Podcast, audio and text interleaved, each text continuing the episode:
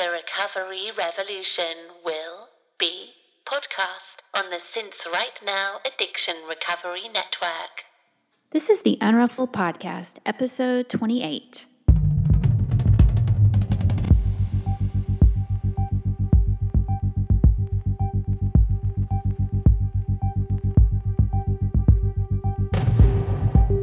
This is a podcast about recovery through creativity. We live an intentional life. We thrive. I am Sondra Primo, And I'm Tammi Salas. and we are the Unruffled.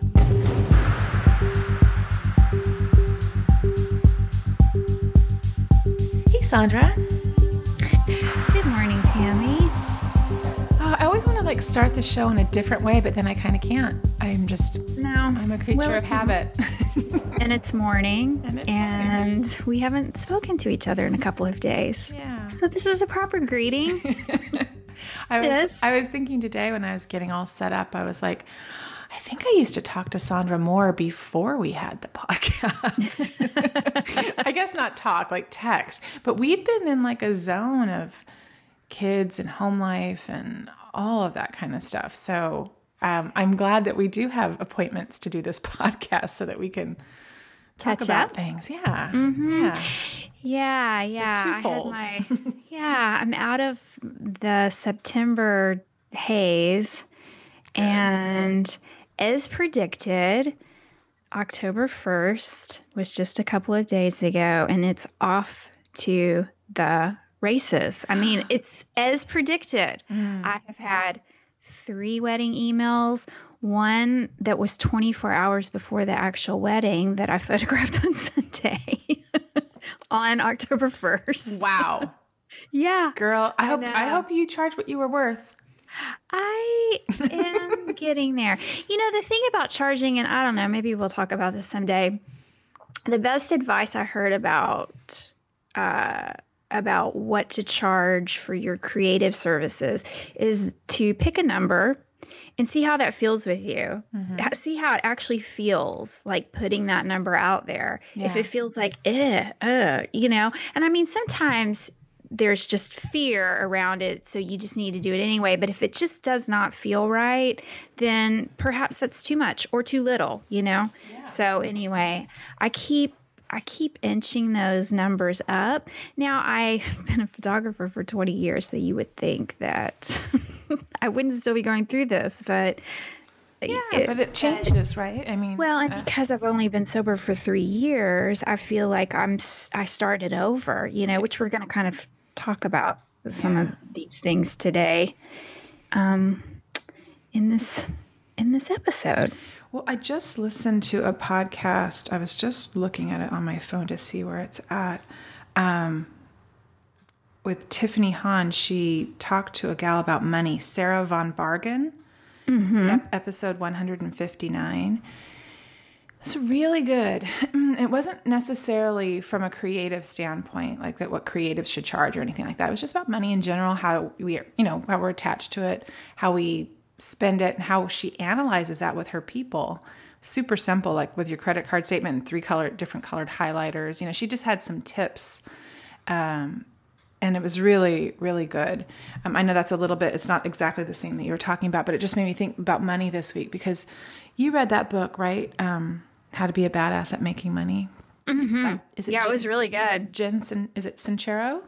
I don't know if it's Sincero or Sincero actually. I, yeah, I don't really know. Well, But- after you read it, I bought it, and of course, it's sitting on my nightstand with a lot of others. But um, I really want to read that in the next few months so I can start next year and focus on creatively making money. It- It's good. I read it on vacation, and that was the perfect time to read it. I thought because I really had time to sort of do some. She at the end of every chapter, she gives sort of a, a prompt um, that uh, inspires like an action, like writing about something, or you know, really like like an actual to do, and uh, and so I had time to kind of ruminate on everything. And even though I didn't, actually, I did write about. I, I didn't.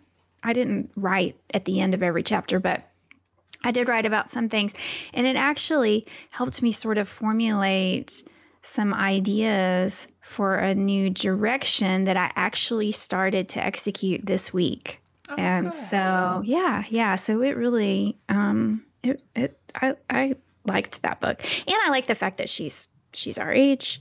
She didn't um, become quote unquote successful until she was in her late forties. Yeah. So. So you had a very so I know you're working on something you're not ready to share yet, right? Uh talk about a little oh, bit, but excellent. Okay, so Sunday you went and shot a wedding. Right. And that then was, what?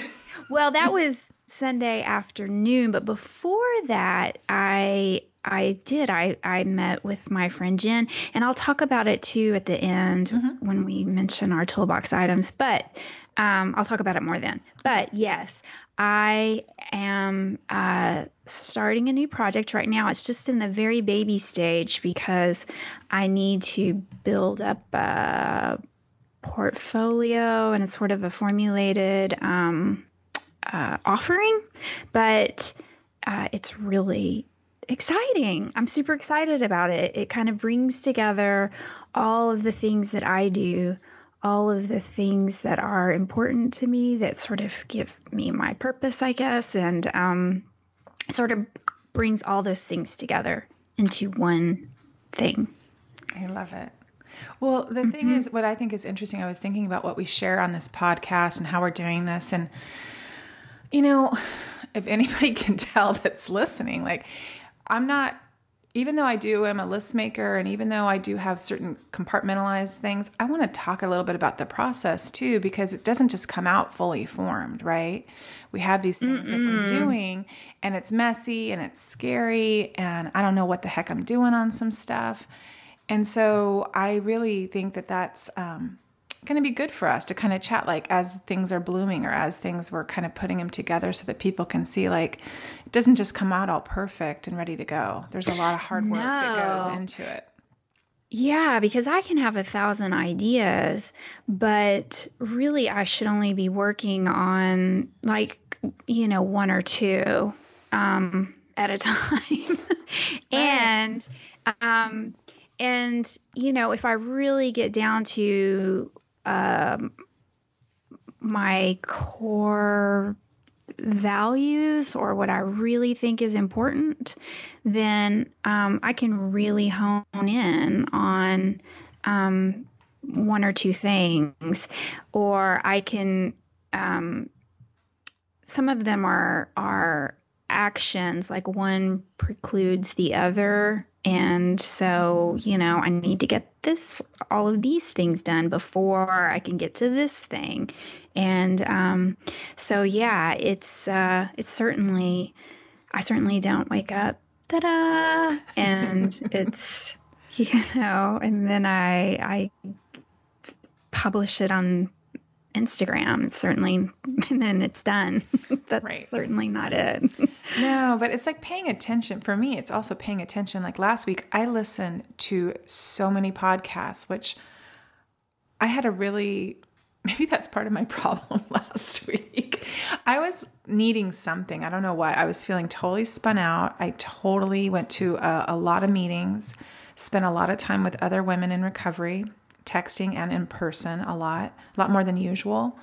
Um, I thought that was good that I was kind of um, needing that. But by Sunday, I felt like I had just run myself every which way and had no. You were just tapped out. Yeah. Quiet time. Yeah. I need that kind of quiet, restorative time. So I looked at the calendar yeah. this week and I was like, I need to remove several things here so that I can kind of get that back. So yeah, you can't you can't give what you don't have at right. all. Yeah, and so uh, um, the second oh okay I can't remember which number of the Robcast, but it was maybe the third to the last one he just published. Okay. Um, was about that very thing. And uh, he kind of riffed it off of do unto others as you would have them what what is that uh, quote, Bible quote? As, as you, they would you would have, you? To, as you would do to yourself, and he focused on how you treat yourself part of that. Oh, Yeah. I have it right And here. so- episode 164 as your wisdom as yourself was the name of the episode. As yourself. Yeah. Mm-hmm. Okay, I'm I'll I will listen to that. And it's all about that. Yeah. That you can't give you can't give what you don't have. You can't give from an empty empty cup. Yeah. Yeah. So it was interesting because the process of being creative. So a lot of times, so listening to this podcast last week energized me too. I kept some notes.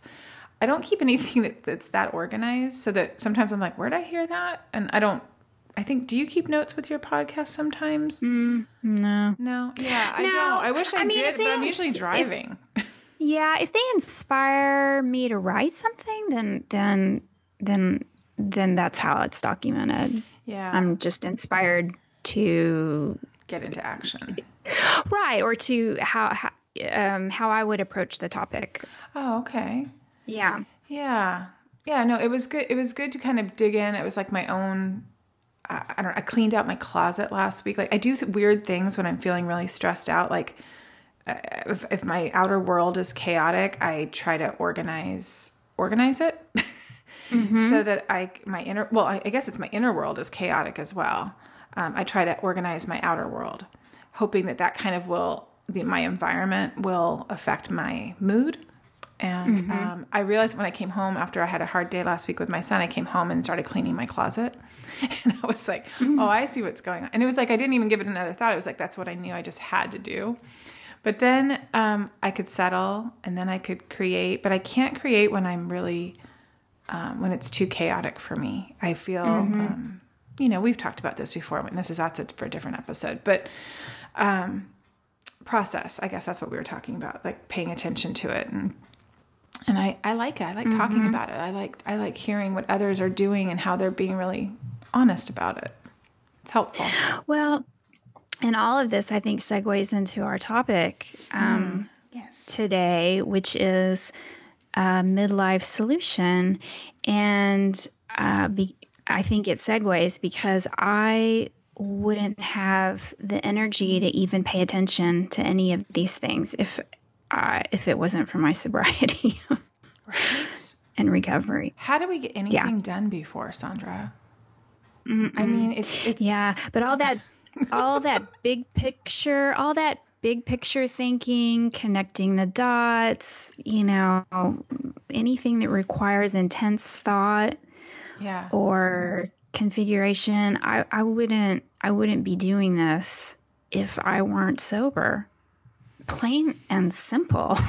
I would be taking stabs at it and Oh, sure. really frustrated and nothing would come out right. Or I'd be so um overwhelmed by fear and So imposter syndrome and that whole all of that that I could never get out of the starting gates. You know, the things I share on Instagram, like I I look at it sometimes I'm like, does anybody really care what my menu is? But that's not what I'm doing it for. I do it for my hand lettering practice. I do it as an accountability thing for me. Um, I look at other people's feeds and I enjoy stuff like that. So I'm like, well, I'll share a little bit. But I would never, ever have the nerve to do that if I wasn't sober. I would overthink it too much. Instagram is a creative outlet for me, so I get to have fun and put whatever I want on there. I don't overthink it too much or style it or. Um, well, I do style my photos, but you I, style it. but I mean, I don't, I don't style the grid. Have you seen the grids? okay. No, what is it?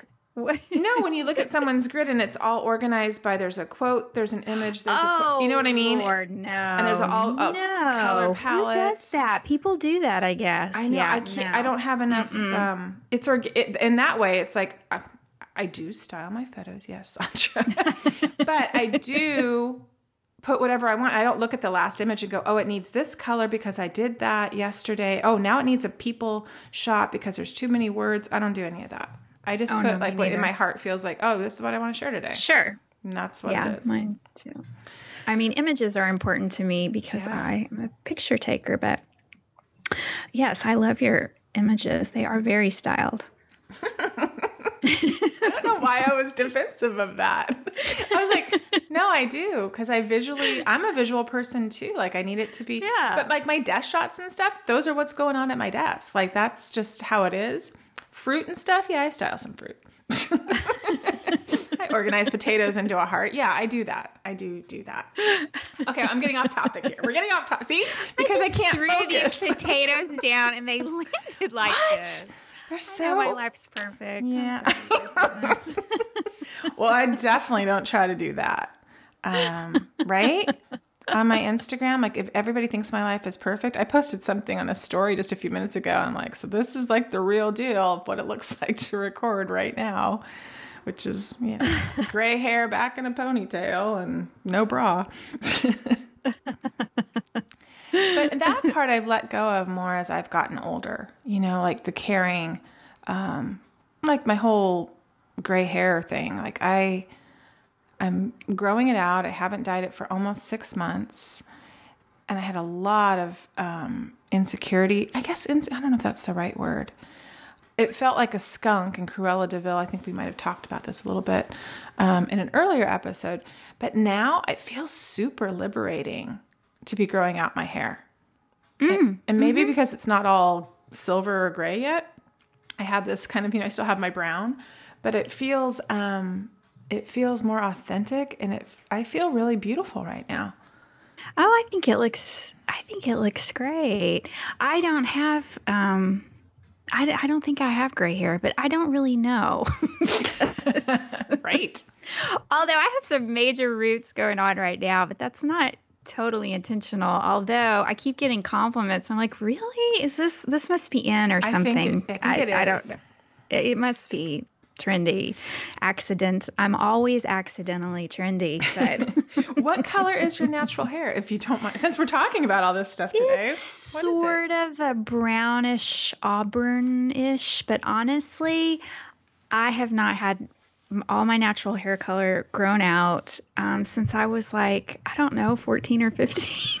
Wow. Okay, so Yeah. you're even longer than me. I've been dyeing it for 20 years. I think I Oh, got yeah, like highlights longer. highlights and things before that, but no, but like really way longer. Okay. Yeah. Yeah. And do you ever get tired of that or is that No. more No, you No, like I it. don't.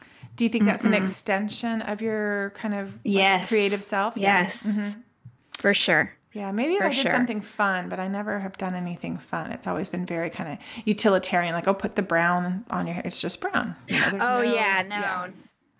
No, not me. It's um yeah, it's always like the crazier like what what can we do next? You're brave. Yeah. Yeah, that seems in line. But that's your um that's what I like about you. Your whole style. Your, I mean, that's very much a part of who you are. The extension of you, right? With what you your handbag, your clothing, everything. Your hair. yeah. Yeah. I like it. Yeah, it is part of my style. And as I get older, I am embracing it even even more. Um, Why do you think that because yeah, why? yeah, uh, I think because um, because I can. you know, So there. and you know a lot of women that um, i look up to uh, stylistically um, still embrace their wacky clothing choices and their um, you know crazy hair color choices and all of that. Like um, Cyndi Lauper i love her style and love the fact that her hair is pink sometimes and orange sometimes and and she still wears whatever the hell she wants. Yeah. Isn't there the Iris, the woman who wears the big I- Mm-hmm. black glasses? Iris Ap- Apfel? Is that her name? Mm-hmm. Yeah, I loved that movie. I did too. Um, yeah, and the photographer that started documenting all of those older women with style, I can't remember his name, but his site is called or was called Advanced Style. I don't know if he if he still has that going, but he's done a documentary about all of those women. I think I'm pretty sure I've seen parts of it, if not if not all of it, like on YouTube or something.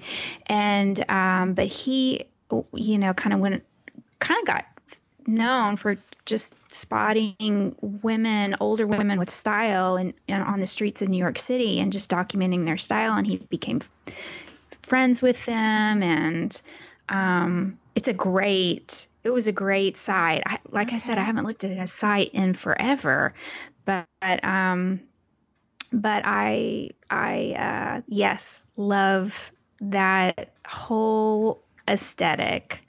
I love women that um, just keep you know the, they don't let society tell them what they should and shouldn't wear. Yeah, they're really brave too, and really experimental. And kind of like that Iris lady, she's like over the top and just fantastic. You know, she's just mm-hmm. she's just fantastic. Um, I'll talk about. I have some things in my three favorite things that I'll share at the end of the episode about that. And I just, but yeah, your vibe, your whole thing, you, you definitely um, inspire me because yeah, I'm I'm pretty I was pretty boring before I stopped drinking. I think I needed a uniform, you know, because I couldn't have anything oh. too complicated. I just needed, you know, jeans and a black top. That's it. Black tank top, jeans. That's it. Always. And um, I don't feel that way now. Did it have something to do with needing to blend in, or probably didn't want to be seen? You know, uh-huh. I think I just and, and also just to keep it simple because I didn't want to think too much. Mornings were really hard. And I didn't have the energy or a creative energy in me to try to dress fun. It just wasn't a thing. I didn't. It wasn't until I sold my shop in 2008 that I started really thrifting um, like I mm-hmm. meant, like I meant it.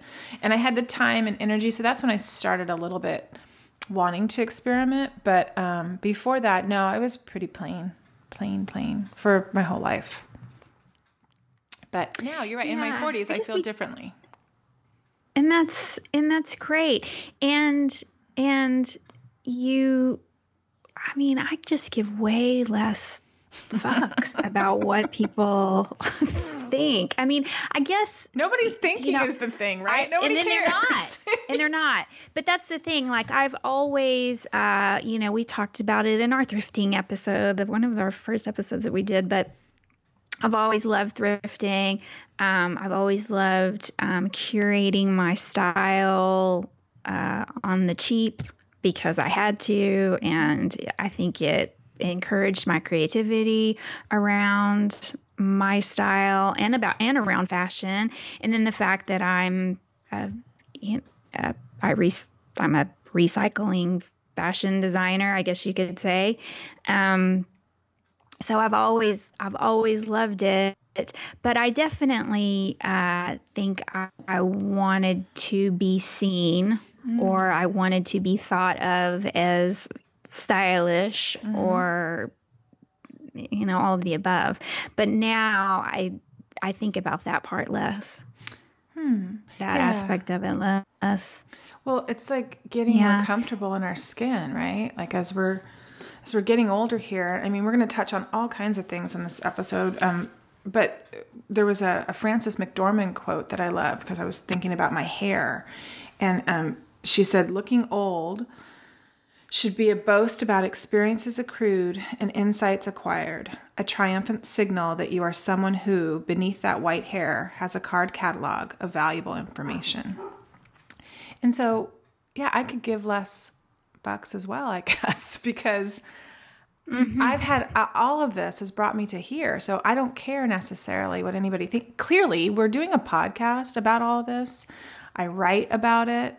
Um, I don't mind talking about my drinking problem at all um, with anybody that would want to talk to me about it. I mean, not if somebody was being a jerk or something, but you know, like I, I'm so much more comfortable because once you start telling the truth, you can't stop telling it is how I feel. Like for me, it, I can't stop. So getting to this age where I care less about what others think, it feels like really, it's really powerful. It's really um, a shift for me, for sure. That's not to say that I don't care a little bit if someone's mad at me or something, but I don't overthink oh, about you, my wardrobe yeah. or any of that anymore. I don't care. Mm-hmm. and that Yeah. feels or or my or this gray Yeah. hair. Like I don't care if someone thinks I look old because guess what?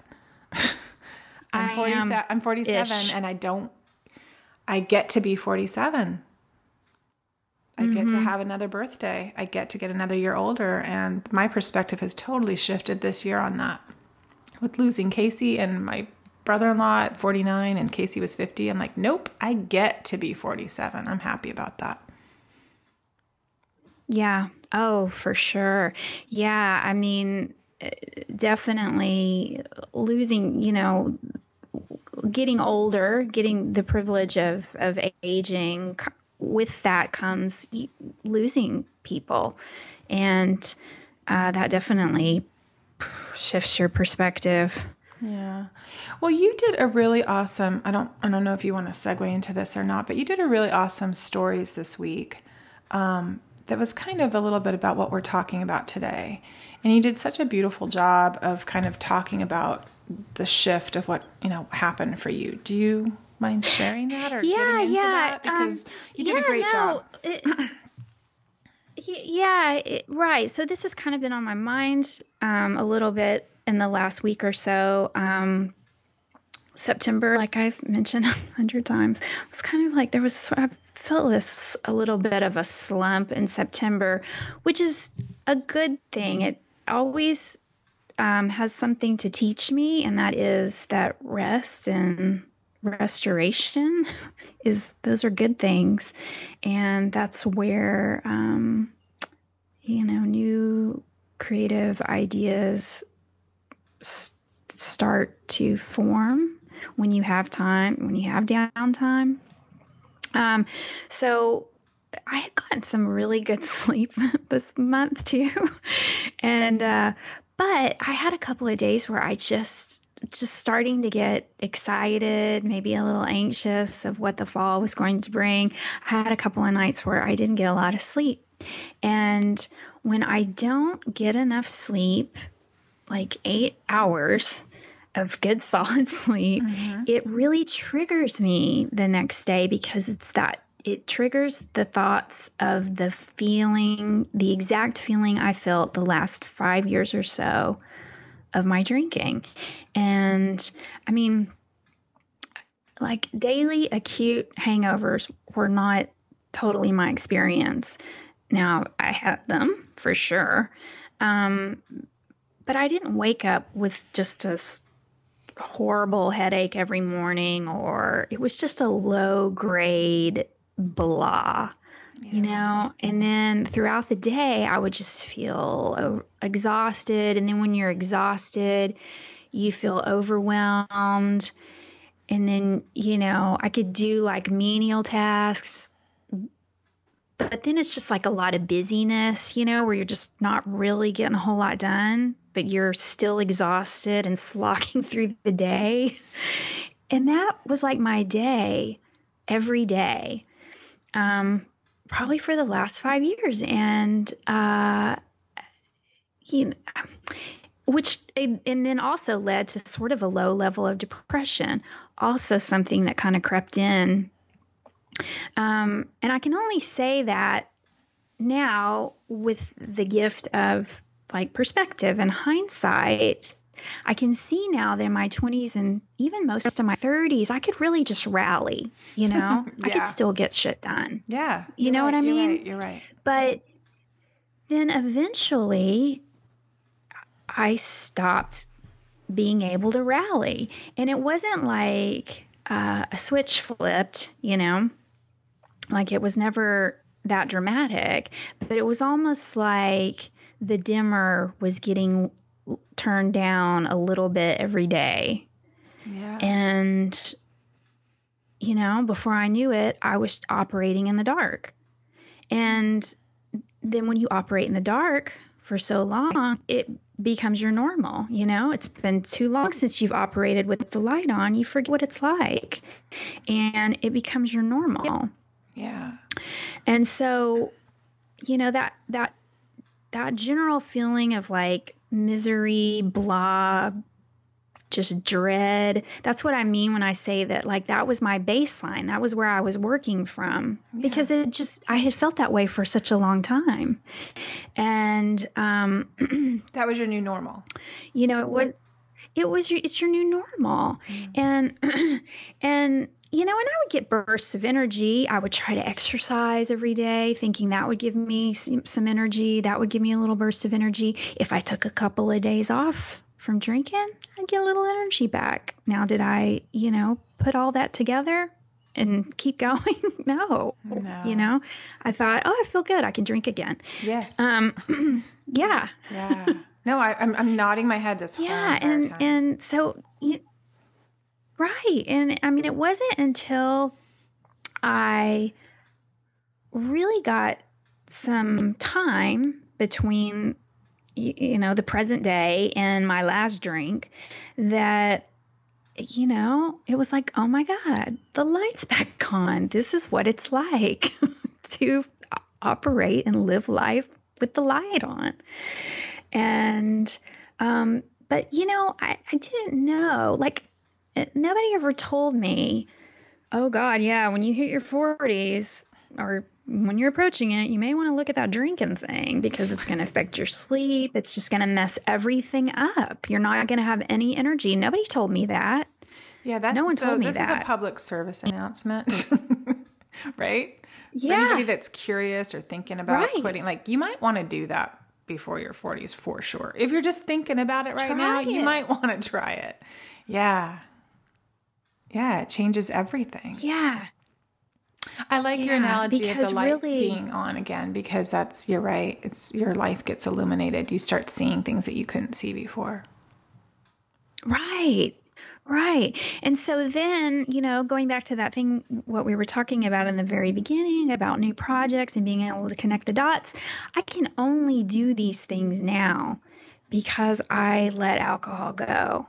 I can get back to that sort of big thinking. I could not do that while I was drinking, especially not in my in my 40s. I couldn't do it. I could not, I could no longer. And this is a time in our lives where we should kind of be able to reflect and do some big picture thinking and connect dots and stuff. But I could not do that um, while I was drinking. It was survival only. Yeah, the um, I, I love how you explained all that because that is I'm just I don't have a whole lot to add to that because yes, yes, I was just shaking my head. Mm-hmm. Yeah, that's how I felt. And you're right. It was the last. It wasn't like it was my whole drinking career that I felt that way. It was really only the no. last. For me, it was more like seven or eight years. Um, I think right. it was right around the time I was about to turn forty. Um, I remember mm-hmm. when I mm-hmm. turned forty, I had, gosh, I think I had like five birthday parties. I think I was a little bit like your friend Judy that you went to Judy Fest. Like I'm just like I think I was like it's my birthday. I want everybody to know it so that I can celebrate it all these separate things.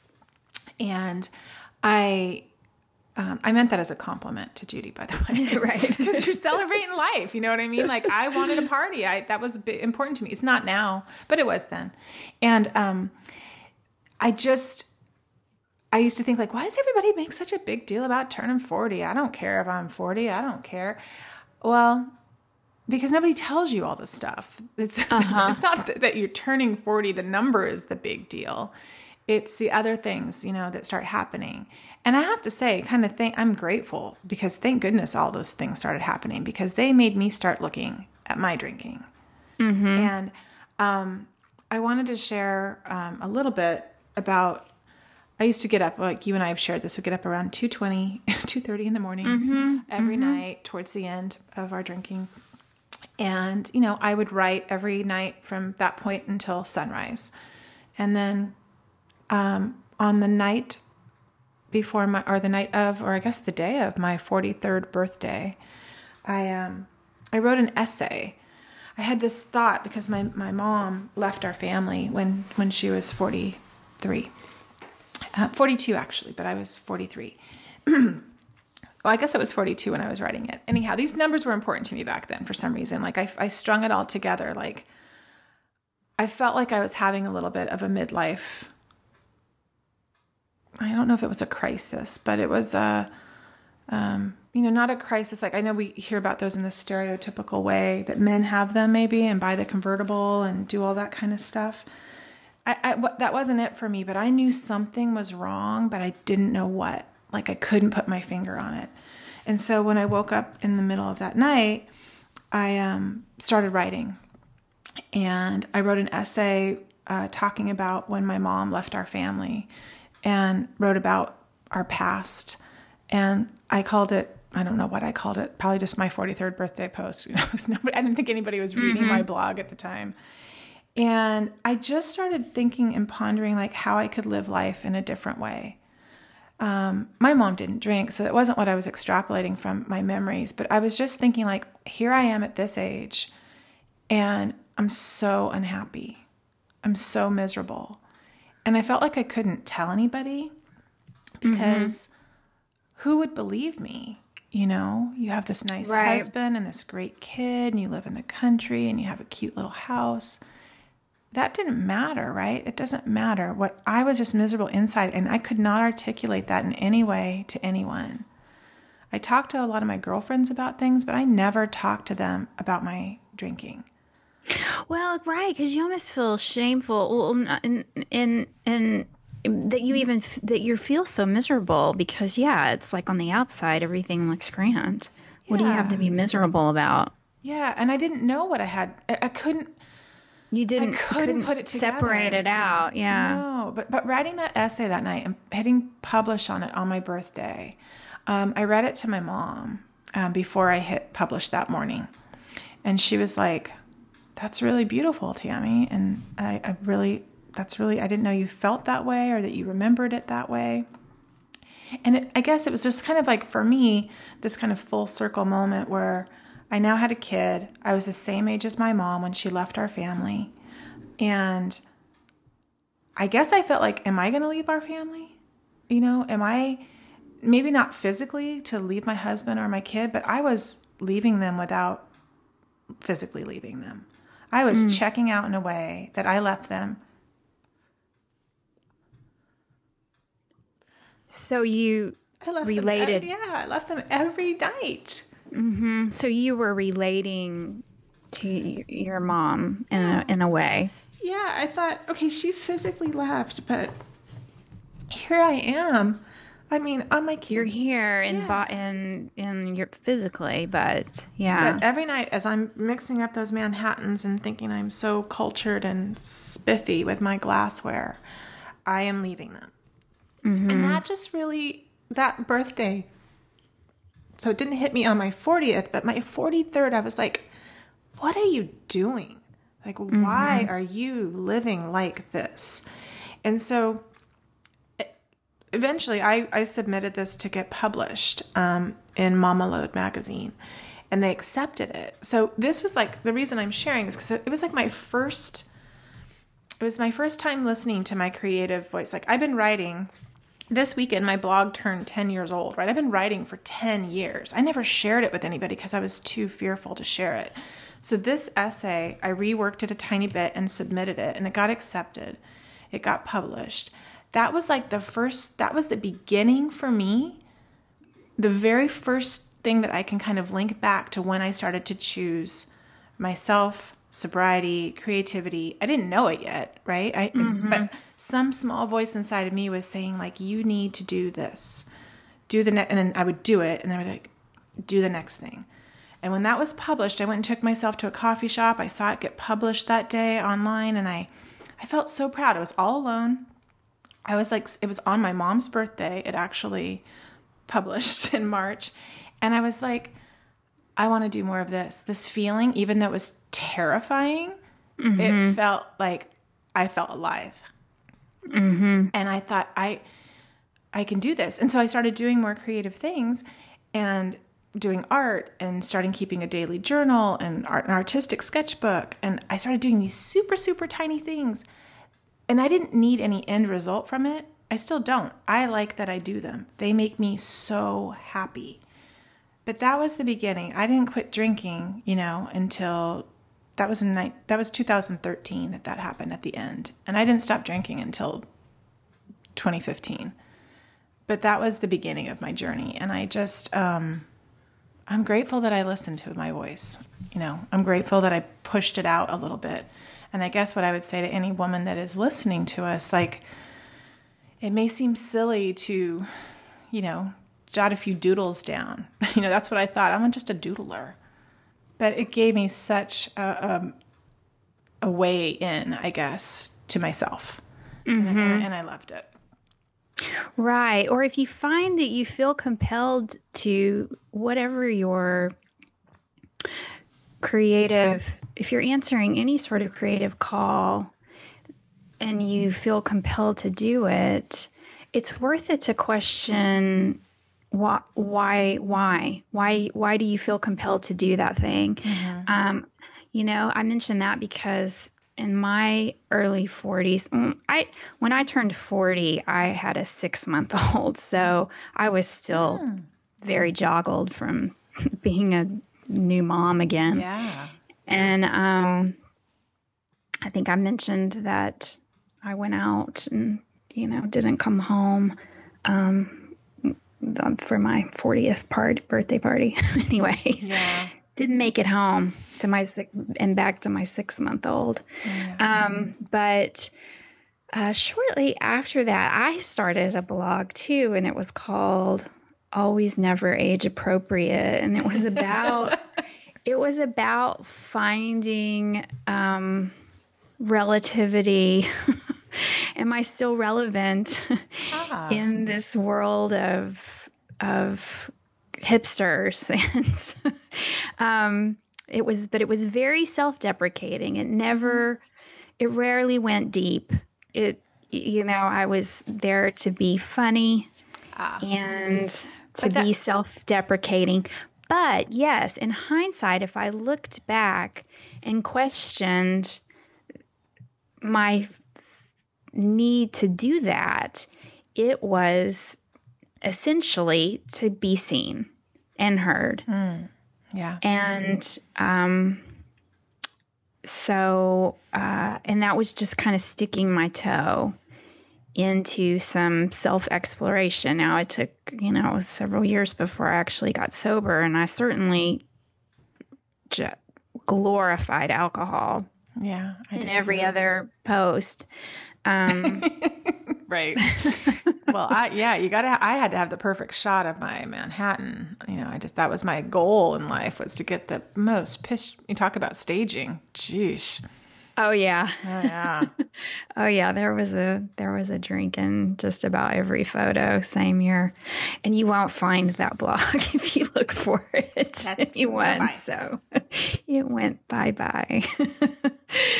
but um but yeah, that was, you know, that was definitely sticking my toe in and and you know I, but I, I, many of those posts I had to write drunk and publish drunk or I wouldn't have I wouldn't have published them. Um, because you know. I thought that's how we were supposed to write. Right? That whole Hemingway effect? Yeah I think oh sorry I had something in my throat. Um yeah, I, I didn't have, I was only brave late at night. Uh huh. I was only, I thought I was being so raw and so truthful. But, and, and in some ways I was, but not, it was never the, the, I was more, I could be snarky. I could be, think I was being self deprecating. I don't know if I was. But it, it wasn't until, I mean, it's not now. Like when I write, I still get stressed out to write and to publish things that's just part of it. I think. I think maybe I'm not alone with that. Um, but there's something very freeing about finally listening to yourself, right? Mm-hmm. And not, um, and not just kind of silencing your voice. I think that's what I've been doing for all those years, conforming, confused, um, thinking that I had to be this type of mom and this type of wife and this type of friend. I compartmentalized it so much that it stressed me out. And so I would drink to just, you know, forget it all and let it unravel and then and then wake up fueled by anxiety, right? Just kind of my heart coming out of my chest and I gee, I didn't know why. Um I don't do that anymore. I don't do that anymore. And you're mm-hmm. right, sleep Good lord. That will that that is just the sweet sweet reward of sobriety. Mm-hmm. Sleep and no hangovers. Right. One, right. Those two things never going to get old for me. Never, ever, never. Yeah. And I mean, biologically, it all makes sense. You know, I think you just kind of could operate off from less sleep in your 20s and 30s. But when you hit your 40s and going further, it Yeah. becomes way more important.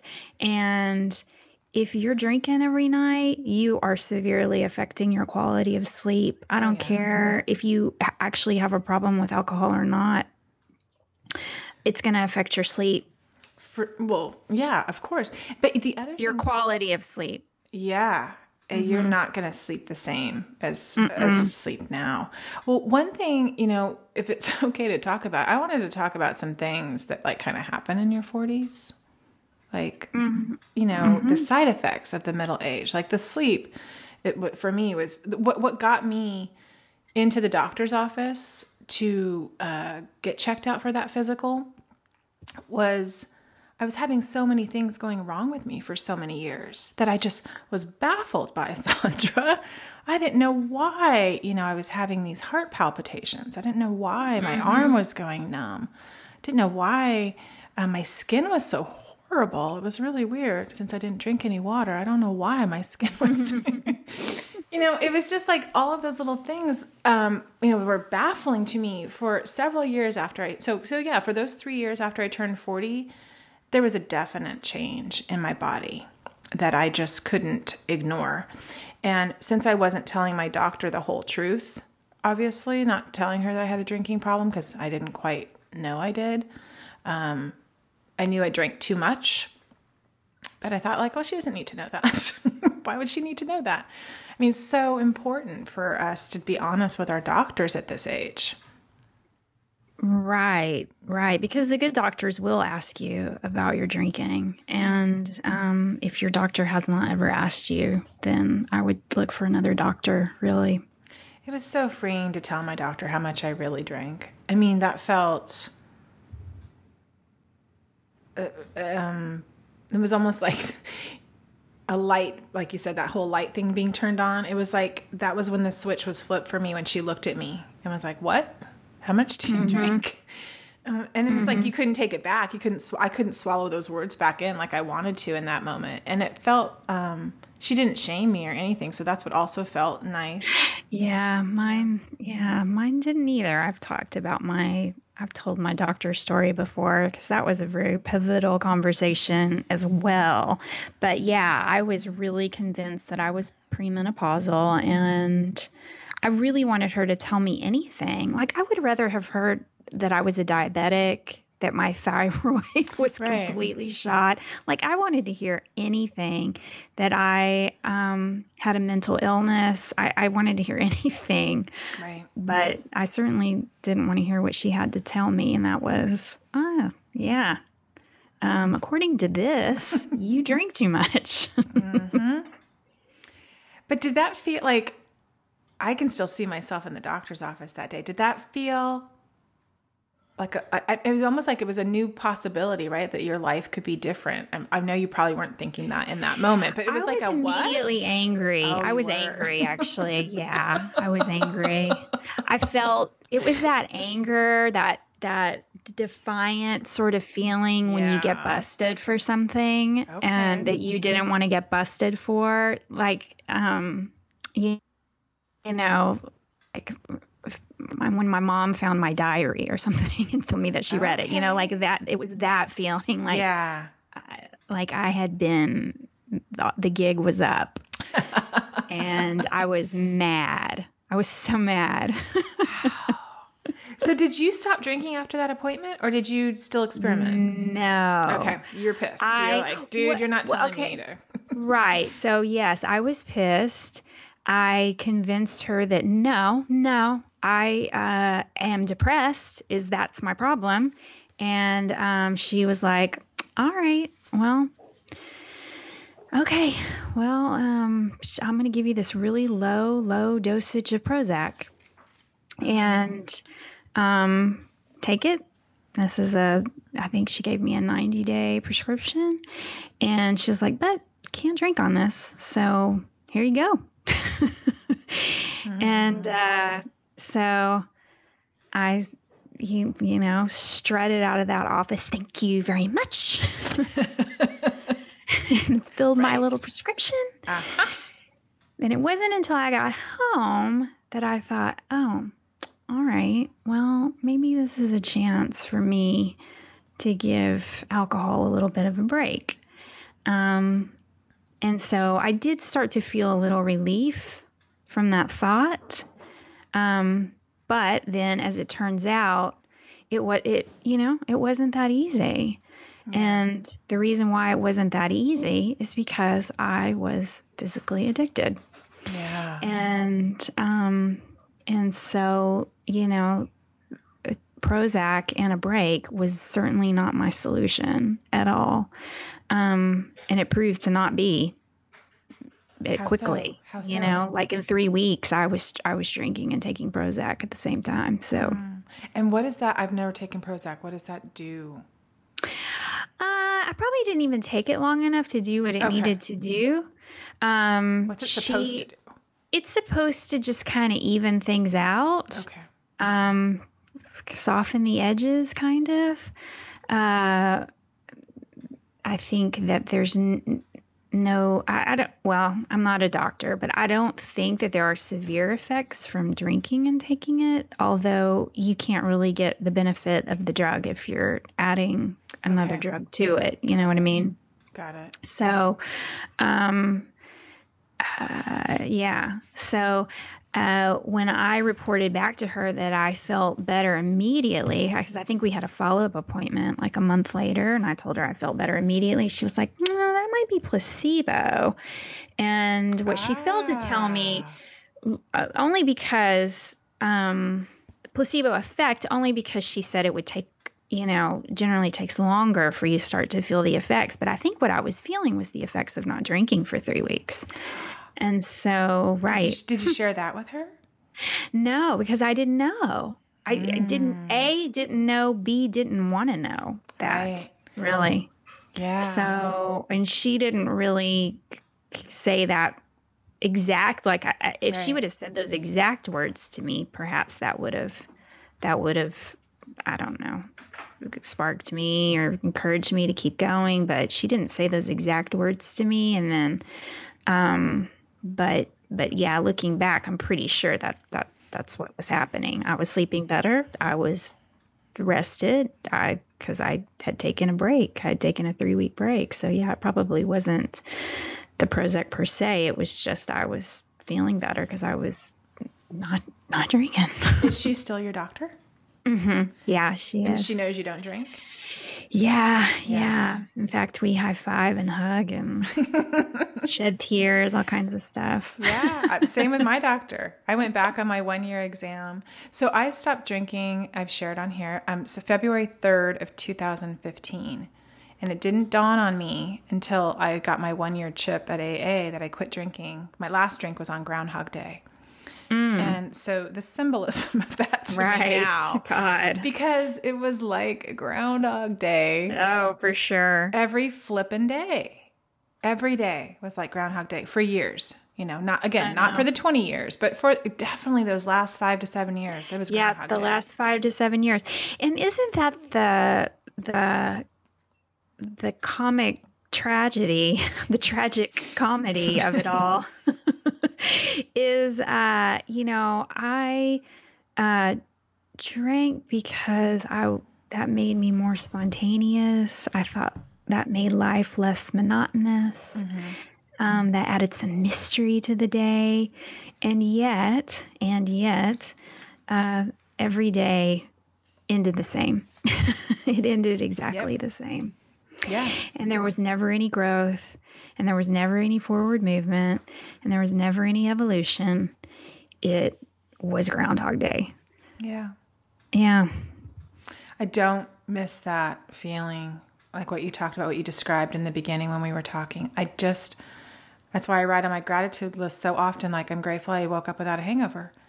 That feeling, I never want that back. And when I sometimes get that back with food, like if I've had too much salt or sugar, like we've talked about, or if I've had a drinking dream and I wake up and you forget for a second, like it only lasts for a second though. It doesn't last all morning and into your afternoon. It's just a gift. It's a total gift. And um, one weird, so one thing I wanted to to to share a little bit to be really transparent and honest because I don't think I would tell anybody this, but I'm going to go ahead and say it to you and our listeners because I'm trying to uh, be a little more transparent about this stuff. I'm not comfortable talking about body functions or bodily functions. That's probably you are. Mm, mm, mm, Nope, not poop emojis. Poop emojis. Nope, poop emojis. nope. Don't send me those. don't like it. But um, I gosh, how am I going to say this? I'm going to say this because maybe someone else is at this point. So I'm going to go ahead. It is the truth. And um, here you go. The reason I went in for that physical, um, I was due for a physical, right? but the reason I went in is because my body had been breaking down for so long, right, from drinking as much as I was. And like I've shared, I drank a lot at the end, a lot of bourbon. Um, for a good last year of my drinking was, um, you know, three Manhattans a night. And I had this flatulence issue that I couldn't even sleep in bed with my husband. I couldn't walk sometimes without farting. That sounds so disgusting. And I can't believe I'm saying it. I was so mortified. That was what got me into the doctor's office. Because I'm like, this has to stop. So for me, there was a lot of things that made me stop drinking that I've talked about publicly. I've never talked about that one because I think that is so gross. Interesting. I was turning into this gross, disgusting. I felt overweight at the time. I was just spiritually bankrupt, but my body was doing things that I could not control. I was mm-hmm. sweating so badly. My heart. And you're like, is this the end? Yeah. Is right. this the end? Really? This is how I go out? I was so this? repulsed by myself. Sweaty, stinky, yeah. farting mess. So, okay, can you believe I even shared aging, that? aging gracefully. This is. um, I had no sex drive. Um, I still kind of don't you know, I in sobriety, I, anyhow, but let's stick to this. So, um, I was just so repulsed by myself. I was embarrassed to be around my husband. I knew that I must be this just disgusting thing that he's married to. And I'm not saying that farting is the be all end all, but in our marriage, I have never done that in front of him. I've been with him, well, not just our marriage, I've been with my husband for almost 20 years. I've never farted in front of him until oh, that started happening. So when that started happening, I was like, oh, sh- the, now talk about a the jig is up. Yeah, it was up. And I knew I needed to fix something that was going on with my body.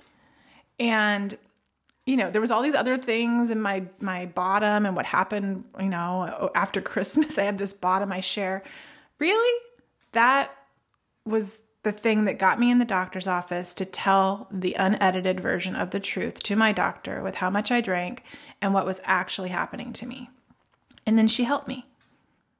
And then that went away slowly. But it took a long time for my body to fix that. Mm-hmm. And I was drinking bourbon is is made with corn and corn turns to sugar. It was like I was soaked in sugar. I, I, I just wasn't healthy. I wasn't eating right. And um, it took a long time for that to stop. Mm. And I've never well, talked about it before because you know thank why. Thank you. Thank you for trusting us with this, Tammi. If anybody sends me, I don't think there's fart emojis, but please do not. Do not do that. I already, yeah, I'm going to feel really vulnerable after this airs. well, but it took what know, it took. They, they say that you can tell a lot about a person's um, health condition based on, you know, what comes out. Yeah.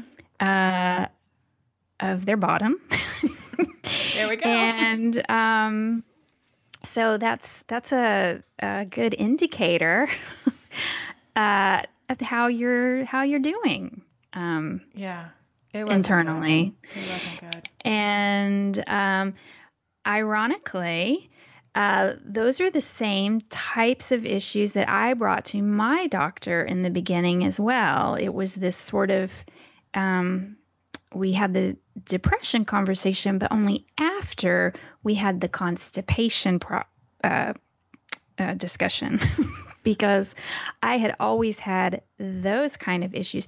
Now you would ah. think that mm-hmm, that alcohol would like loosen it up, but not that didn't so much for me. Now it it would like every few days, like it then it would just be something terrible would happen. But then, uh, but no, that wasn't my um, experience. And um, her recommendation um, for those kind of issues was that she said that 80% of that is caused from stress. Mm. And and so we would have have these long conversations about stress. She would ask me, "So what do you do for just yourself? Just yourself?" And um, she would say, and I'm not talking about, you know, reading a book for like knowledge about a subject. And I'm not talking about going for a run because you want a fit body. I'm not talking about that. She's like, I'm talking about things that you just do for pure pleasure. Mm. And at the time, I remember thinking, the only thing I do is drink. Yeah. That's all I do. I don't do anything purely for pleasure. Um, I mean, and she really, she would sit there and make me name one thing. wow. Yeah. I yeah. Like, I like your doctor. I know, isn't she great? Yeah. And, um, and, eh, you know, but that is really and and just you talking about why you went to your doctor that just made me think of that because you're such a good friend you just did this for me thank you for going there because you know it made, me, it made me think of that because that was like the first time anybody had asked me anything like that and it made me so uncomfortable so uncomfortable because I was just like, what do you, you know, I was like, I have a toddler. Mm. I, you know, I have another kid that's, you know, that's hard. and, you know, I, I, this is you don't know my life. Right. So no How dare you. I don't do anything for pleasure. That's ridiculous you know? Yeah. and um that's indulgent. That's yeah it is those indulgent. are for other people.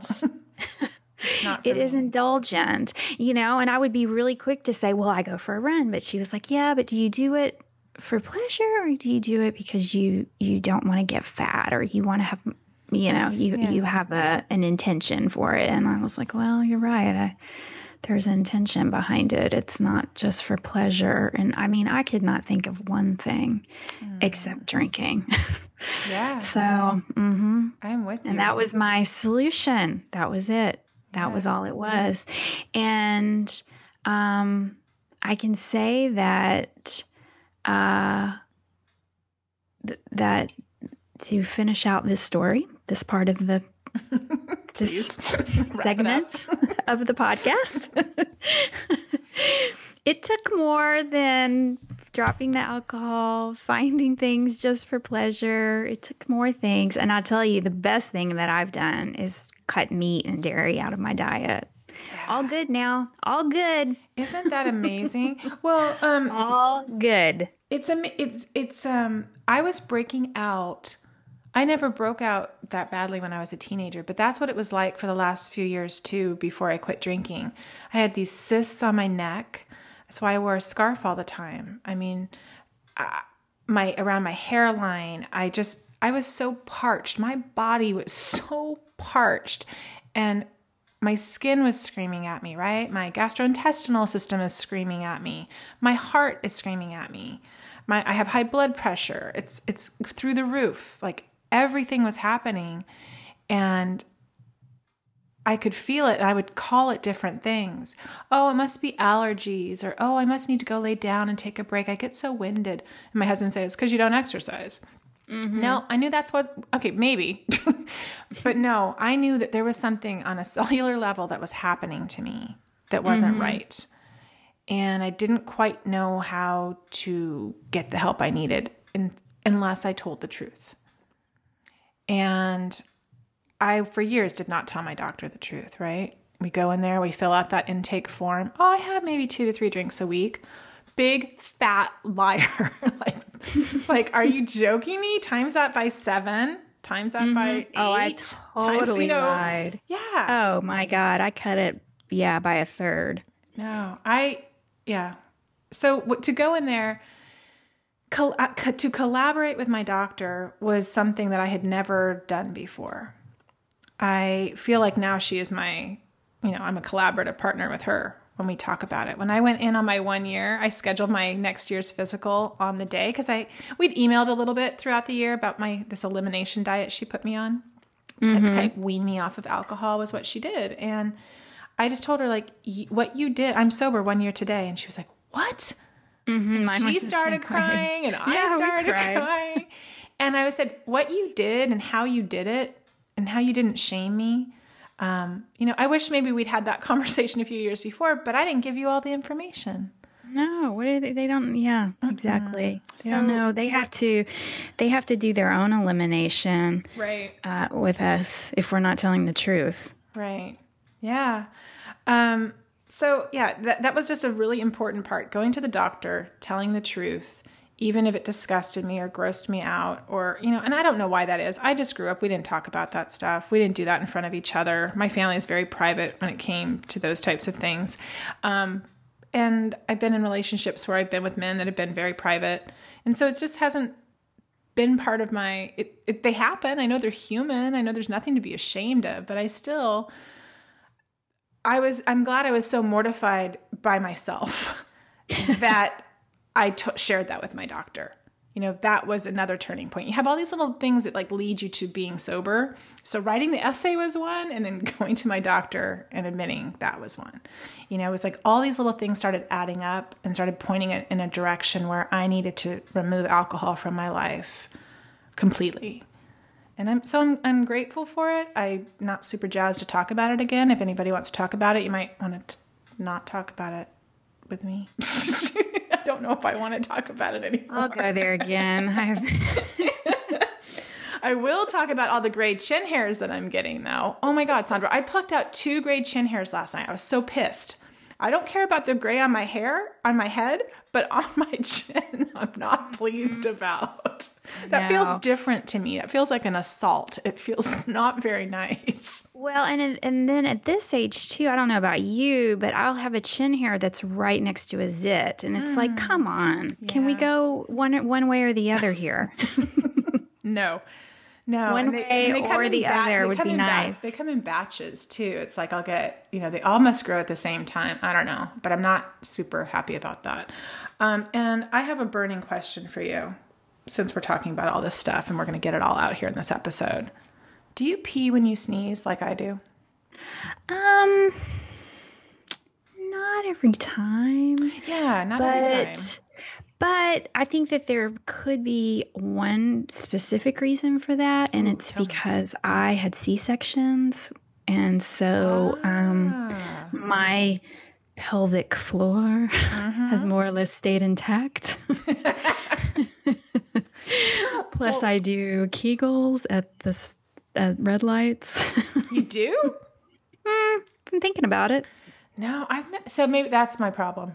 I never, I never did the Kegels. But um, what I'm, it, they've just started these last this last year. It's been happening, and I was thinking, why is all of a sudden this happening? Like it's weird. So maybe I need to But it exercise my has pelvic happened. floor. I, I would be, I would just be really making shit up if I said that it's never, that I've never done it because I certainly, I certainly have. all right. But it's certain, it's not every time. It's not every time, and I think that that could be why. Now, if I had had my babies vaginally, I'm sure that that I would be experiencing some of that. Yeah. Um, I never yeah. get to talk to anybody about this, so thank you. yeah, You're welcome. But now, don't you feel though that you do you feel like since recovery though that you are aging more gracefully? I do. So so yeah, I've just said all these things, but absolutely, absolutely. See, I do too. I really do. I feel like I have the bandwidth to take care of myself. In a way. So I know that self care word gets thrown out there, you know, a lot. Or that phrase. It's it's really important um, that I wash my face before I go to bed. I feel like uh, that's like a you talk about restorative, like that's restorative to me. I know that those eight hours of sleep I'm going to get, my face is going to heal. And since I deal so much with breakouts and trying to fix this issue I've had on my neck and face for these last few years, I feel like if I do not wash my face or take care of it, like I am going to wake up looking worse. but I can only do that because I'm not drinking until midnight and I'm drinking water and having tea or Yeah, herbal tea before I go hydrated. to bed. Yeah. hydrated, not mm. puffy. And you know, if right, and when things come up like whatever, the you know, peeing when you sneeze, whatever, you mm-hmm. can troubleshoot mm-hmm. Yeah. much Yeah. Easier like um, what's going on here? Am I not getting enough sleep? Do I need to tweak my diet? Am I not getting enough downtime? Am I not getting enough studio time? You know, you can you have the clarity Mm-hmm. and energy to examine all the other moving parts, um, because you're not you're not in the fog Yeah. every day. For sure, for sure. And um, I did want to touch on this a little bit too. I know we're, we're getting to the point where we need to share our three things, but um, you know, maybe this will be for another episode. Maybe people can give us feedback. But I've found that I don't have the same sex drive that I had at all. Like, like, like at all. It's just non-existent, basically, in sobriety. And I don't know if that was kind of, I can't quite tell, put it together how it was at the end of my drinking because when I drank, I wanted to have sex. So now that I don't drink, I'm like, eh, not really into it. So I, f- I find that that has changed significantly and being 47. And I'm almost like, is that going to come back? You know, is that feeling, is that energy going to come back to me? I don't know. I don't know. I don't know if anybody else struggles with that or if anybody would be open to talking about that. Um, I'm interested, but I'm also need to keep, you know, the privacy of my husband as well. So I, I'm not super. I can't tell his story, but I know for me, um, it changed when I stopped drinking for sure. I think it's because I was looking at so many other things in my life. I had to, I had to kind of shelve that. Mm-hmm. Any thoughts that you're willing to share? Uh, I'm not feeling um, spontaneous enough to come up with something well thought out because I do have a lot of thoughts about this, but they're a little bit jumbled, and I'm not totally sure how to articulate them. Okay. Um, but it has changed. Oh, for sure. Yeah, that's all I mean. Just like drive. I don't mean we don't have to get into the details of our spouses, but I just mean like I feel like it shifted in sobriety for me. Um, and having that clarity, like you talked about, I had clarity about what I want and what I don't want right now. And Yeah. and, and if I'm, you know, if I'm being really honest, I just don't feel like it. I just don't. Yeah, yeah. But I, you know, I will say though that I feel sexier though. I do. And so I um I can say that with conviction. Yeah. And uh I feel really good in my body.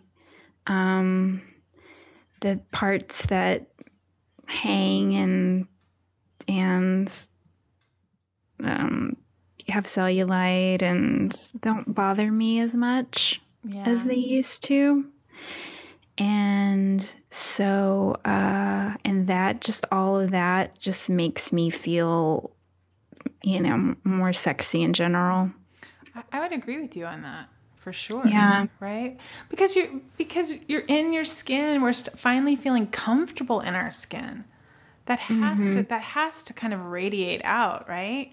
Mm-hmm. And yeah, I, like I said, I feel I feel more beautiful now than I felt since I was in my early twenties. Mm-hmm. And I mean, really, I feel like I've come into my own, whatever that looks like. Like, it, like I don't, like I said, I'm not caring so much what anybody else thinks. It's really how I feel, and it feels good. It feels really good. Sorry, I Mm-hmm. Didn't mean to put you on the spot, but I just like you know, it's, it's, it's a thing, right? Like it's a thing, and I was chatting No, it is a bunch of it is ladies. a thing, and it's a complicated, many leveled thing for me, and always has been. Yeah, So, um, yeah, it's one of those things we'll have to have uh, we'll have to have someone on that's willing to to help the conversation flow and Yeah. maybe I can talk about it more. That would be, that's what I was saying. There- Maybe we can find someone that this is their thing and can talk about it because that would be interesting to me. And I think our listeners, I don't know, maybe they can, again, give us feedback in our secret Facebook group that we have for the podcast if you guys want to talk about this kind of stuff um, or if anybody has any pearls of wisdom to share. You know, that's a safe place to do it. It's not public on Facebook and that um, we can start a conversation there if people want to talk about it. Yeah. Um, there's a lot more to talk about. We could go on for a long time about being this age and what's going on, but um, we should probably get towards the end of this episode. Share our I three know. things. Thank I you for being so open about everything, Sondra. Yeah, I liked ta- I love talking about this because this is where we are. And I love um, talking to women that get sober in their 30s like we had Megan Peters on this week and um, and I can totally relate to her as a mom and a person and a creative in recovery and all of those things but I love talking about this place where we are right now in our 40s and and what that feels like um, and I I just I love this conversation. Yeah, and I liked how you coined it. You know that this is a midlife solution. Like qu- quitting Yep. drinking not It was a my solution. Yep. Mm-mm, there was no crisis here. It was a solution. Yeah. And just framing it that way for me, which I I wrote that in my journal like on day 7. Mm. and um, framing it that for me set me up to be where I am now. I think I'm really convinced Yeah. because it felt like it felt like I get to do this. You know, it felt like a choice, Yeah. that you're not forced. That you weren't not a punishment. Yeah. Yeah, I didn't I didn't even know like how much I was looking for spirituality. I didn't I didn't know I didn't know that that was going to be an answer, you know. I didn't know that if I started telling the truth and started taking care of myself, going back to school, training to hike some mountains, going to some rooms to listen to some people share every week, that I would start having this amazing life the solution was to start living, you know, start choosing like what your doctor said, like do something for pleasure. When I started doing things for pleasure that didn't involve drinking, God, that's the solution. And I, I mm-hmm. love the way you framed it. It's such a great conversation, Sondra. And um, I hope that it sparks some more conversations with our tribe because Yeah, I, think it's too. important. I think it's important. Um, okay, so let's um, segue into our three um, tools in our unruffled toolbox this week. Okay, you go first. I'll go first. So I did mine just a little bit related to some things that help me right now um, since I stopped drinking. Things uh, for a woman of my age, I guess. Um, I started taking vitamin supplements um, at the recommendation of my doctor. Uh, that she's been recommending these supplements, by the way, for years and years and years. I just, you know, I didn't really think I needed to take them um, because I didn't want to do what I was told ever. That was kind of my thing. So I take every morning, I get up and do a routine. And I was just going to share the few that I do. There's not a ton, but I do fish oil, vitamin D, a probiotic, B12, um, and I take a calcium magnesium pill every night, which was I was told would help with my poop. Okay, I'm Yeah, gonna say it does. okay, I, I'm the one that and it you that does. Thank you. and And you it helps with sleep. It helps correct. with sleep yes. too. Yeah. So um, when I remember, I take that at night before I go to bed. I usually have it with a little herbal tea or chamomile tea before I go to bed. So yeah, makes you regular. Um, and I sleep really, really well and solid and mm-hmm. have a beautiful night's sleep. So I do that. Try to every single well, don't try. I do it every single day. And the magnesium, sometimes I forget the calcium magnesium blend. They're, they're together because they need each other, I believe, to be absorbed in your body. Yeah, I, I um, take Yeah. So that's my first one. That's good. I wish I was a better vitamin supplement taker. And I think I've talked about this before, but I need to just switch everything um, tonight because I, I now take my magnesium, calcium. Mine's a mag, calcium, zinc blend. But and I take it every night. I don't forget. But if I have to take things in the mornings, I I'm not never consistent with it. It's like out of sight, out of mind. They're in they're in the cabinet. I don't remember in the morning, but I should just start taking everything at night. I mean, Do you whatever. know? right? Do you want to know where I put them? Have, I told, have I told you? Um, so I knew I was officially um, getting into midlife when I bought a pill box like, Oh, the right. day of the week, right? So that's I'm official. My brother teases me about this because he has one too. I'm like, yeah, we're we're officially old. That's okay. Um, I put it next to my coffee cup in the morning. So it's in the kitchen. I fill it up every Sunday. It's in the kitchen next to my um, teacup or whatever. Um, and I take them every morning when I go to get a glass of water and start my tea. Like, so that I don't forget. If they were in my bathroom or in a closet or under the sink, yeah, I'm probably not going to take them. But I have to put them in my way. That's that's what I need to do then because I've got a I've got a pantry full of vitamins and supplements that I don't take. Do you need a pill for the magnesium. Sondra? Do you need it? Uh, I need it. I guess I need a pill box. It's a whole new level of accepting your age. I will tell you that. Yeah. That, but that's what makes me take them because they're already organized. They're already portioned out for the week. I'll remember to do it. If I had to open up every bottle, heck no, I'm not going to do that. no, mm-mm, not gonna do it. Don't do it. Yep. Yeah. Okay. So what's yours? What's yours? Okay, so my first one is speaking of doing things purely for pleasure. In the mm-hmm. last week, I've seen lots of theater, and it has oh, been so fun. Both productions that we saw were student productions. One was high school, one was at my alma mater, the university that I went to. Um, so good. Just, it's just, the mm. theater is just so uh, it's like you know going to a movie as well i guess. But um just so inspiring. Just so you can just lose yourself. I mean talk about being in the moment you know? You can just really get right into the moment the present moment. What did you see? Remind Um, when me you're watching theater. I saw catch me if you can. Okay. that I, I think that was a movie with Leonardo DiCaprio at, at one point, right? Yeah. Um, a great um, production at my son's high school. He goes to the um, uh, performing arts high school here in Austin, and so it was excellent. I mean, it was ex. We were really blown away. We were, my husband and I were like, uh, yeah, they don't. No re- rinky dink shows here. Um, yeah, it was really amazing. And then uh, we went to my alma mater, which is in San Marcos. It's Texas State, and we saw a chorus line, which I had never seen a chorus line before. I, haven't mean, I, either. I'd seen, you know, the movie, the old movie, but I'd never seen the production, and it was excellent. It was so good. Good. Yeah, very fun. All for pleasure. Good. Well, I'm sorry I was texting you while you were at the theater. I, I'm so We were- glad you it was told me. I'm like, I'm sorry. I also do an email. Okay.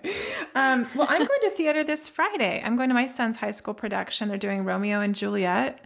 And um, they're setting it to, I don't know, do you, have you heard of Altamont? The concert Alta, that happened in Altamont? Well, it, they're setting it to the background of Altamont, which was a concert in the 60s. I'm probably going to say this wrong, but with the, the Rolling Stones were played at. And Oh. the security team, they hired the Hells Angels to be the security for the concert, and they Oh. paid them in beer. what could go wrong? and they started fighting. There was murders. The, Oh my um, goodness. Grace Slick got manhandled out in the audience by the Hells Angels. Um, surpri- I'm surprised I don't know this story at all. Fights broke out. Mick, I can't remember. I think Mick Jagger got hit. Anyhow, big, huge. So this is this is what they're riffing on for the Romeo and Juliet production with That's the great. Capulets and the Montagues, and so I am super excited to go see it um, on Friday night. We're going. It's our wedding anniversary, and we're going to go. Fun. We're going to go see that with our son at his school. Um, he'll probably won't sit with us, but so you have inspired me about theater since I mean just the whole Hamilton this summer and talking about it with you and Mm-hmm. how excited you get. So I'm excited too. I'll, I'll give you a That's- little update later. That's very exciting. Well, okay, what's your number two? Um, I'll be quick. This one's just facials and massages. When I stopped drinking, um, I did the little quit that app, and I and at near the end, I was drinking about twenty dollars a day, um, and I did that, quit that app, and it shows me how much I've been saving. So that really justified some self care um, in the beginning. And because my face was a source of um, shame for me, um, and I was hiding behind my scarves and, you know, not taking any photos of myself, that I started doing getting a facial every month on the third because that's the date that I stopped drinking. I did that for a year and a half, and now I get uh, monthly massages on that date. Oh, today's the third that we're recording. Huh, I better schedule that. Hmm. Um, sure. And it seems indulgent and it seems like it's a lot of money, which I think it is. Um, but for me, I do that as a way to kind of honor, you know, that I'm taking care of myself now. And um, it's, it's just important. And it's helped, it's changed nice. my face, it's changed my appearance, it's transformed along with diet. So that's important to me. So that's my number two. Very nice. Okay, my number two is easy too. I've I've been seeing loads of friends lately, and it has been so good. And I'm seeing a friend today, and I'm seeing some more friends tonight. The heck? Look and then I'm have, having lunch tomorrow with another friend, and um. Sometimes that feels like indulgence too, Yeah. doesn't it? Like, I, I mean, there's a an intellectual part of me that wants to say, Sondra, you could could be working um, instead of this, but uh, at the same time, I know I need it, and I know that without seeing, without scheduling times to see friends, that I I can easily isolate, and um, and I know that I just feel better, and I I'll always feel better after I see a friend. Yeah. And so, yeah, You're filling yourself up, you know? yeah, lots of friend time. Yeah, Yeah, it's so good. Um, it's it's I, I've just never enjoyed women more than I enjoy them now in sobriety. I agree. Finding that connection and not being in a place of fear or judgment or jealousy or any it's like all that's stripped away. And and sometimes I have to be reminded of that. It's not that it goes away completely, but I come from such a different place with my female friendships now. So I get it. Mm-hmm. Oh, good for you. Um, the last thing is pretty simple too, and we touched on it earlier in the podcast. It's color. So for me, my whole life it was black, denim, gray. I didn't want to be seen. Uh, I was pretty boring with a lot of things, and I have have color in my life now. I really love hot pink, which is you know so like not. I grew up in a house, yeah, with Sobriety surprises. it was because my mom, I grew up in a house, we called my mom the pink lady.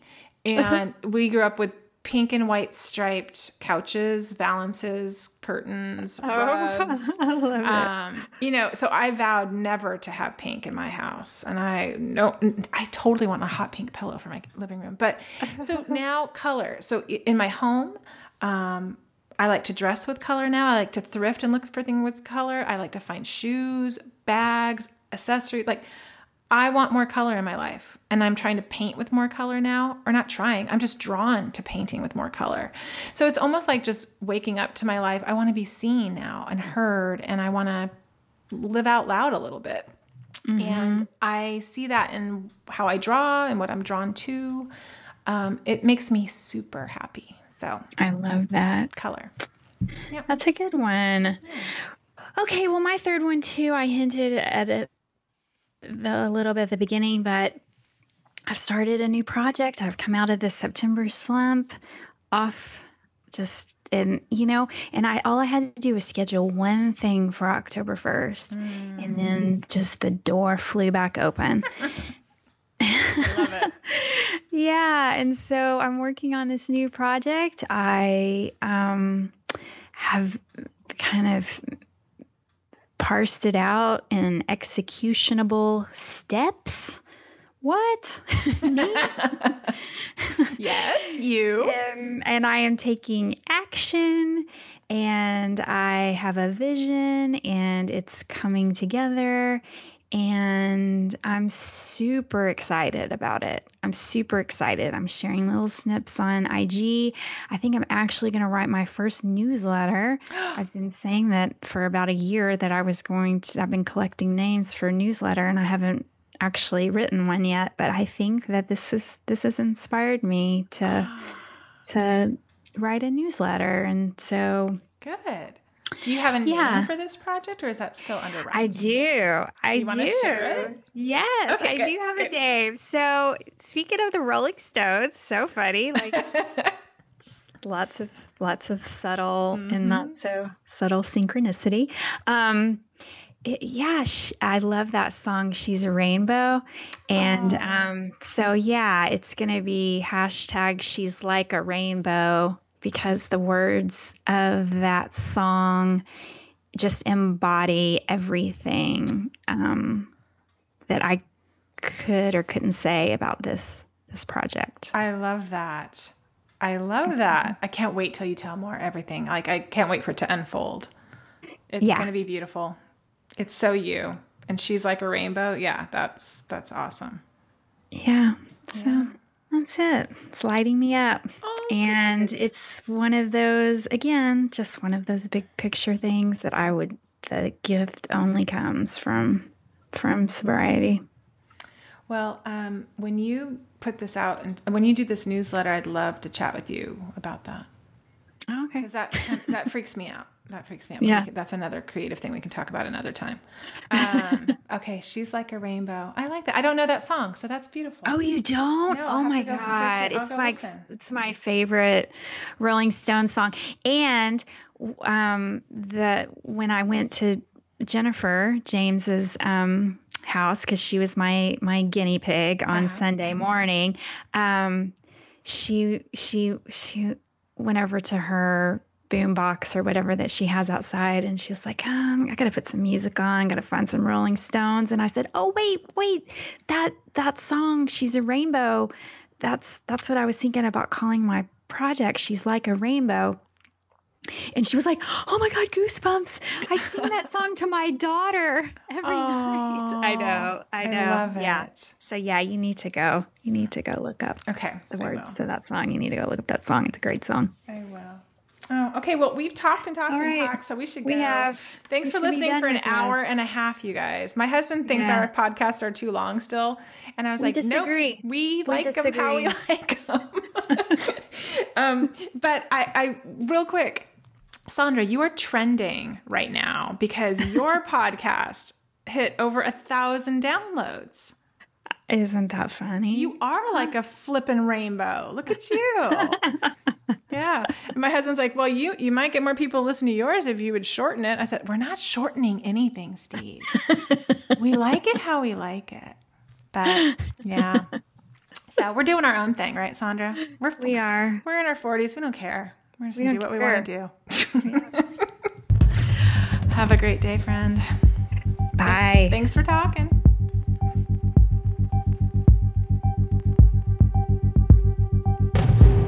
The Unruffled podcast was created and produced by Sondra Primo and Tammi Salas. Our show is edited and mixed by Steve Hecht.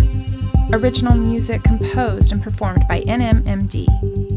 Original artwork created by Tammi with the help of graphic designer Chris Aguirre. Thanks for listening.